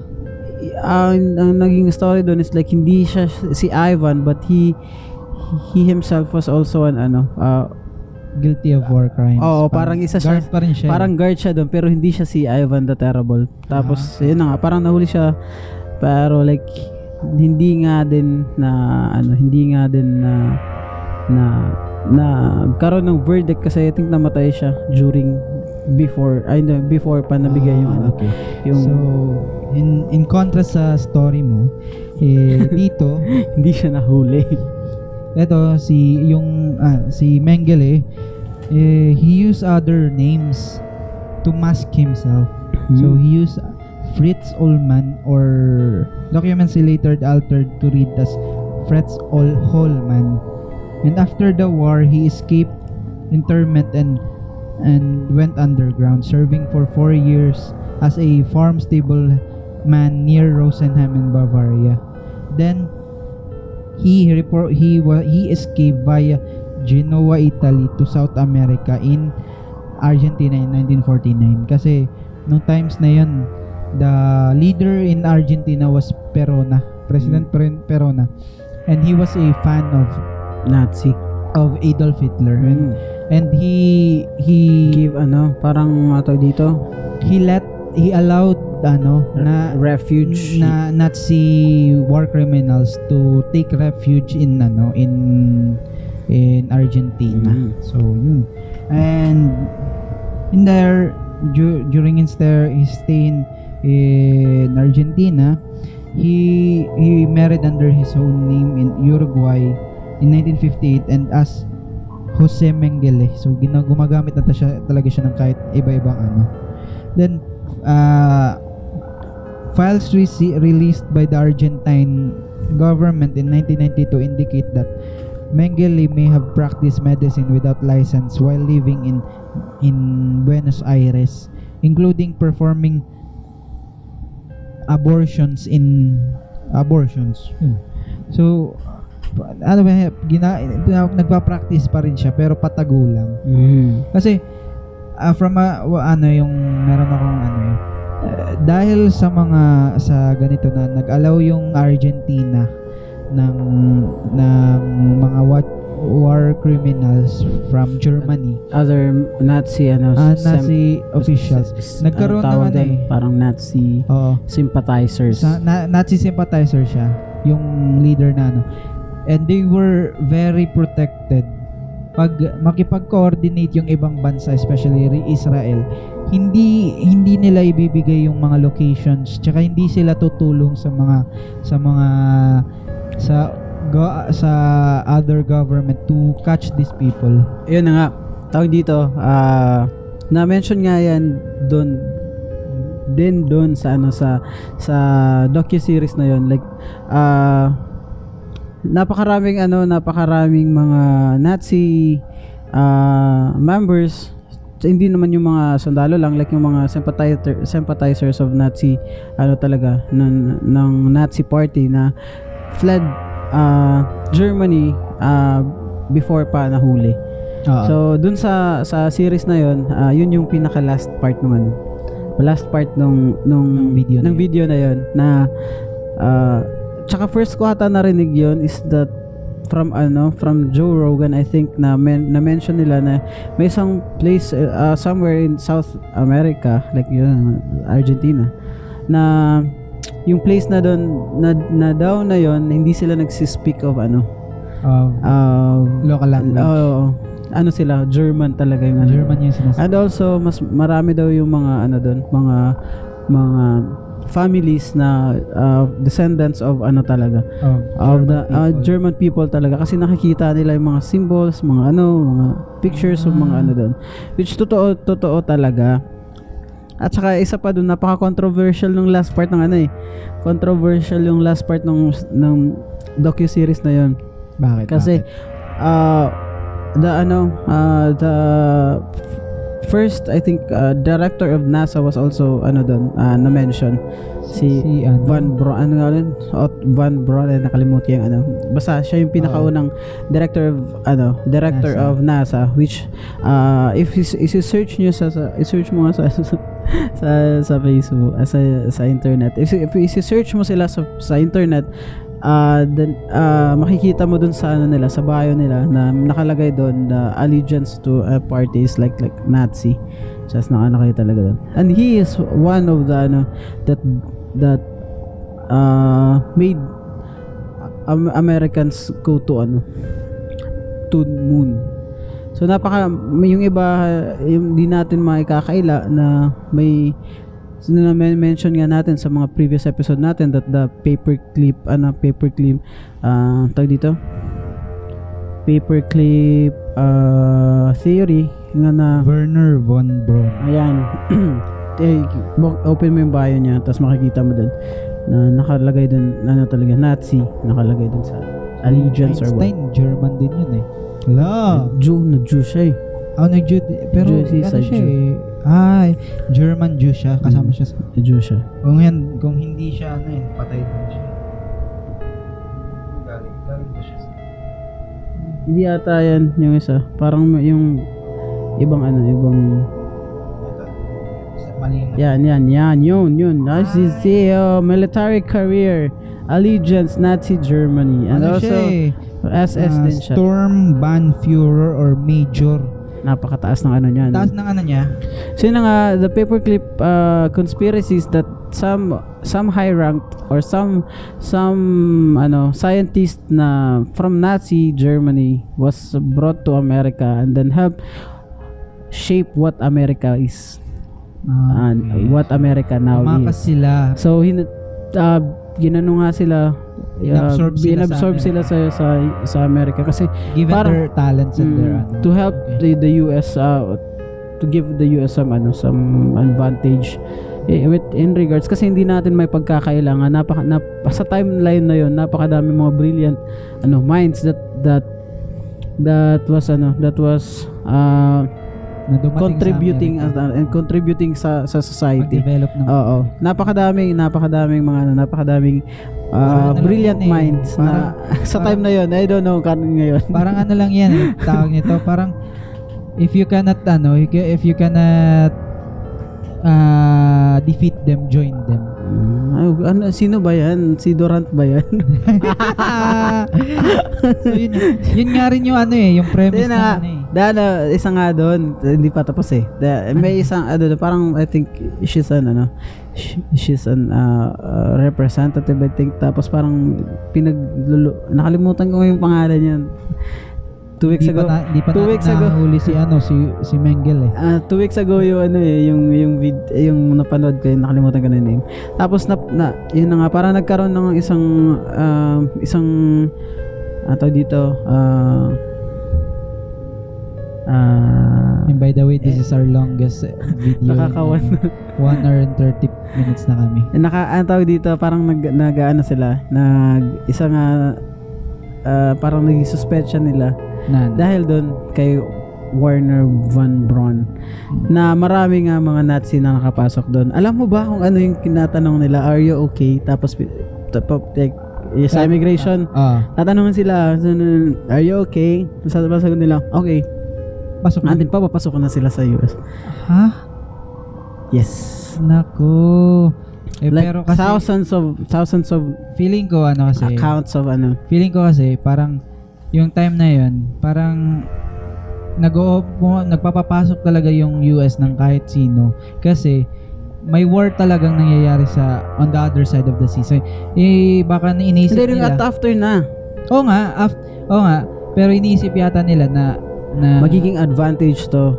ah, advantage to sa kanila. at ano at some point magiging advantage to sila which give them the a Slight big advan- eh. advantage nga kasi without without those brilliant minds na hindi natin mapagkakaila it helped them a lot like Oo. the ano the the, na, the NASA project then so many things pa na ano na, na hindi natin alam na na yung Nangya- mga, na- naging ano doon naging instrument doon is like some Nazi sa na- si na- people. uh, Feeling ko ano lang talaga sila eh. Parang napilitan lang silang magtrabaho sa nat sa SS kasi yun nga kailangan nilang ano parang trabaho lang nila. Or Hindi natin alam. In or contrast yun talaga yung natin sa or gusto talaga nila yun Oo. like, ah, in contrast dito sa so ano ipagpatuloy mo na nga In contrast natin dito kay, kay Mengele na yung ano niya, yung mga experiments niya is hindi scientific. Ah, for the sake of his ano lang entertainment Oh, I think lang. ah, sa pag sa lang. trip niya lang So yun nga, nakatakas siya under under under alias alias name. Tapos hindi nagkaroon pa to ng ano eh, nasali siya sa mga wanted list and then hindi siya nahuli ng mga Nazi hunters yung Mhm. tawag ba yung mga yung mga other agencies especially yung Mossad yung yung secret secret agents ng mga Israeli mm. nga naghahanap ng mga ano naghahanap ng mga wa- Nazi war criminals. Marami silang nahuli sila. Goring, ah, ang daming ang daming ang ano daming na sa Argentina. Ano, meron ako nakita na sobrang covert yung ano nila, yung mission nila sa Argentina na hindi sila hindi nila ipapa parang naging spy movie na na hindi Mm. nila hana, hindi sila magpapa magpapanotice sa Argenti- Argentine government na meron silang mga operations sa Ah, kasi nga obviously tinutulong nila eh. tinutulungan nga ng ano ng Argentina ah, ah, government, government mga- ah, war- sa time na yun yung mga criminals. war criminals na yun. Hindi naman siguro yung the whole government but some of some of those Hindi, yung president nila some si Perona. ano nga some hindi nga like hindi yung buong gobyerno but some high rank I think ano, the administration. some some rank people from that time yung mu- tumutulong nga sa ano sa mga sa, napaka sympathizer nga nila sa Oo. sa Nazi. yun nga eh yun nga. And he was ano he was uh, unfortunately hindi siya na, nahuli. So isa yun sa pinaka sad ano sad, Sad real uh, reality. Kasi nga though isa isa nga siya sa pinaka I think wanted isa sa pinaka we could say na uh, oo si Hitler was the, the leader of the Nazi party but I think mas horrible pa yung ginawa mga niya ano eh sa sa kasi nga he's he's on the ano talaga he's on he's, he's, He's the, doing- he's the, the doing the dirty job and then ah, Oo, oo. the, and then having the ano having having the the the fascinated sa pinaggagawa niya kasi si I think nag-enjoy si, siya eh I- I think si si Hitler taga ano lang naman yun eh. Sige, ganun na. ganun niya to gawin niya yan Pero yung mga- nagbibigay ng ano pero Yung mga nasa ano talaga, yung gumagawa ng crimes is though it's ano it it was by by the orders of Hitler I think but eh, mas if you have the blood on your hands I think you would ano to be blamed talaga ng yun mas- nga yung ano eh yung- yun, nga yung ano nila yung defense ng mga during the Nuremberg Ah, the trials. trial.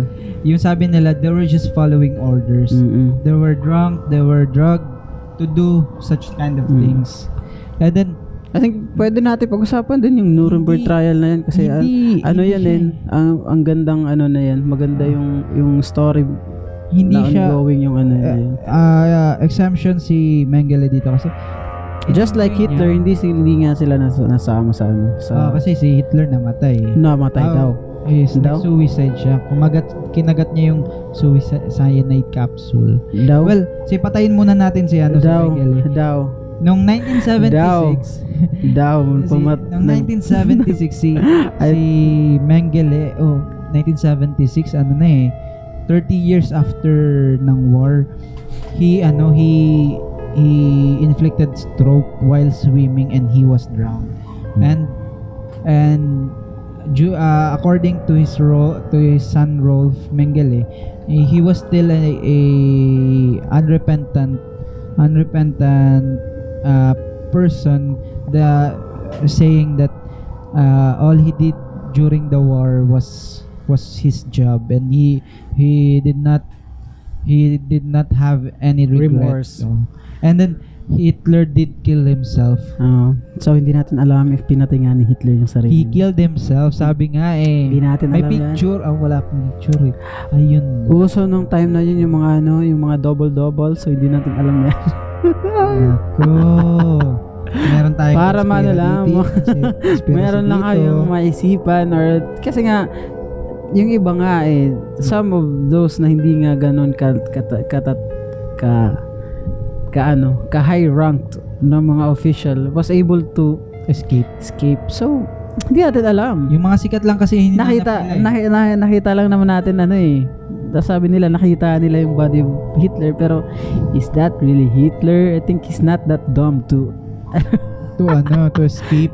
Out meron na siyang ano mer- meron siyang meron siyang Feeling ko meron siyang mga ano eh, meron siyang Ayun, mga double escape plan. Oo. And then in case, kasi, yun nga. Then, well hindi natin alam conspiracy theory tayo. Conspiracy tayo, theory tayo doon mga sir. Just to ano to spice things up. Meron lang kayong ma Ma- baka may maisip To- lang kayo after ma- makinig dito. Oo nga no, baka nga. Baka. Kasi the, the point lang na maraming nakapag naka naka-escape to to South America is na ano, knowing, na, na, knowing napak- that maraming naka-escape. Oh, knowing na napakarami naka-escape. So how it is Thinking- also pa- plausible that uh, Hitler is one of them. Oo. So, well, hindi natin alam. Ang dami, napaka ano kasi, napaka vast kasi ng ano, ng topic na to. Eh, Yes. About Maraming- about World War II. Maraming... Hindi ah, pa nga natin nasasama yung ano, eh, yung Eastern ah, is uh, yung Asian War eh. Oo. Ito pa lang to, Asian na, part nasa, nasa Europe pa lang. Nasa Europe pa lang And then tayo. this is basically ano lang specific ano topic Oo. dahil nga sa sa ano natin sa sa series na ginagawa natin. Maybe uh, in the- eh, at some point mapag-usapan natin yung World whole War. World War II. That's ano a different story na rin naman. parang series yata yan, hindi Ah, lang baka- episode eh. Mas Ito yung ano first year. Oo. Ito yung second year ng ano. So, yun nakaka ano eh kasi ah mas nung ano nga nung unang episode natin si si Dr. Det eh hindi niya ma, ilang thousands yung ano ito millions hundred thousands yung dumaan so, it's safe dito to sa say na to. ah, I think more than a million I think. Hindi lang natin masasabi. hindi natin masasabi kasi Napakadami. siya pumipili pumapatay so Kung gaano karaming namatay sa Auschwitz, is, isa siya doon. isa siya sa Kasama mga, siya doon sa lahat ng namatay na yun. oh, well, isa yun sa pinakamaraming uh, infamous na ano na concentration camp. Kasi marami pa naman yun eh. Hindi malaki yun eh malaking Marami marami silang camps like prison prison prisoners. And then, yun nga, uh, nakaka... So ano yung maano mo? Ano yung ma ma-add mo sa ano sa I think sa sa state of mind of Dr. Mengele kasi nga ah, yun nga yung parang ano natin, parang I think he was not just doing his job, he's Mm. doing it for his own Mm. his own good na tapos yung ano pa dun kasi hindi walang walang may nakakapag nakakapag bigay ng scientific ano scientific fact dun Ah, wala silang may nakukuhang scientific na vital ah, ano tawag nito parang hindi legit yung mga scientific data na nakukuha niya. Mm. Maybe it- it is just all for fun for him kasi nga uh, or he developed some kind of ano um, sadistic or ano tendencies na lang talaga kasi nga uh, uh, hindi naman siya ganun when he was a child. Siguro the the war take a toll, toll on him na rin and then affected siguro na rin yung pag-iisip niya. Niya. And then siguro uh, dahil nga dun sa trip niya talaga yung gumawa na yun and then he suddenly come to a realization na masaya palang pumatay. nakakatakot Na, na, ano, realization Oo, niya. kasi kasi by the ano lang the, the account of his son that Rolf that he has no remorse after what whatever he was able to to commit on ano on ah, During on the during war. the war is that very ano very mind-boggling lang talaga na may mga taong ganun yung ano ganun yung ganun yung state of mind na na despite of all ah, na, na, na ginawa niya is that wala siyang ano wala siyang wala Regrets. siyang regrets after all nung ano nung pinaggagawa niya so ah ma maano nga natin siya ma-consider natin siya sa isa sa mga ah ah tawag dito nagpasama sa Mm. napaka napakalaking candidate niya or isang napakalaking ano dito sa series natin kasi ah napakadaming naging ano napakadaming naging victims at saka napakadaming buhay yung buhay yung nawala. kinuha niya aside lang sa war and, and sa ano talaga namatay nila yung battlefield but the thing is hindi sa battlefield nila pinatay yun eh. Mhm. pinatay nila for ano lang for for his scien- scientific Mm. purposes. so napakahaba na nung episode na to it's 1 hour and 43 minutes It's, it's our very this is the this is our ve- the longest Pero episode na ano ano, it's napaka maraming- na wide ng topic na to Oo. napaka napaka ano pa ah, hindi pa natin to na pag-uusapan ano talaga In ng depth. in depth but ah, at least ah, na na na kwento namin or na-inform namin kayo regarding with this this ano this in- infamous doctor na si na Joseph, Joseph Mengele. So, yun. So, ang haba na. Ang So, haba na. I think we should end this na this episode na kasi nga mahaba na to masyado. Okay, this has been the longest podcast. It's Ah. me, Rick. Okay, and this is Mark. Uh, Marky, hopefully mag-enjoy, nag-enjoy nyo tong episode na to kahit mahaba na. Ah, kahit I think wala nang nakakaabot sa part na to. Matulog na yata yung iba na, dito. eh. wala nang nakikinig but, uh, but still ano uh, ah, gagawin namin gagawin namin yung ano, yung yung Baka ep- next episode maging low-key lang ah, tayo. okay lang tayo. Okay. Well, depende kasi depende kung ano Depende sa topic, sa topic natin na pag-uusapan. So, ah, next episode ako na yung mag, mag ano, mag magkikwento sa inyo. Ah, Ah, saka ano, i-ano nyo na lang yung ano, i-comment nyo kung kung mahaba or mahaba or magbigay kayo ng suggestion sa comments below. comments below. Okay. Baka sa next episode sabihin natin to sa sa gitna o sa Sa- sa unahan sa para unahan. para merong comments na darating sa atin. Mga Okay. criticism kahit ano. Pero okay, alam naman natin na ano, may iba nag-enjoy yan, may iba na hindi. But then again, ano pa rin, I'm looking at you. ginagawa namin yung gusto namin. Kasi we're not being paid sa ginagawa namin. Trip lang namin ng ginagawa. Wala kaming nakukuha kahit piso dito. Mm. Maybe we will start our Patreon if may Oo, mag-open na lang yata gawa-gawa kami ng Patreon account for ano for for some na mag nag-enjoy. At gustong suportahan at gustong ano magpatuloy yung ginagawa Yeah. namin. Malay nyo. Sir Kenneth, baka naman. Baka naman. So, okay. So, So, okay. this has been the podcast. Uh, thank you for listening. Hope Bye. That, that. Ay, hala, bukod ng 7 minutes after 7 pages. Pag ano The Dark Room Podcast.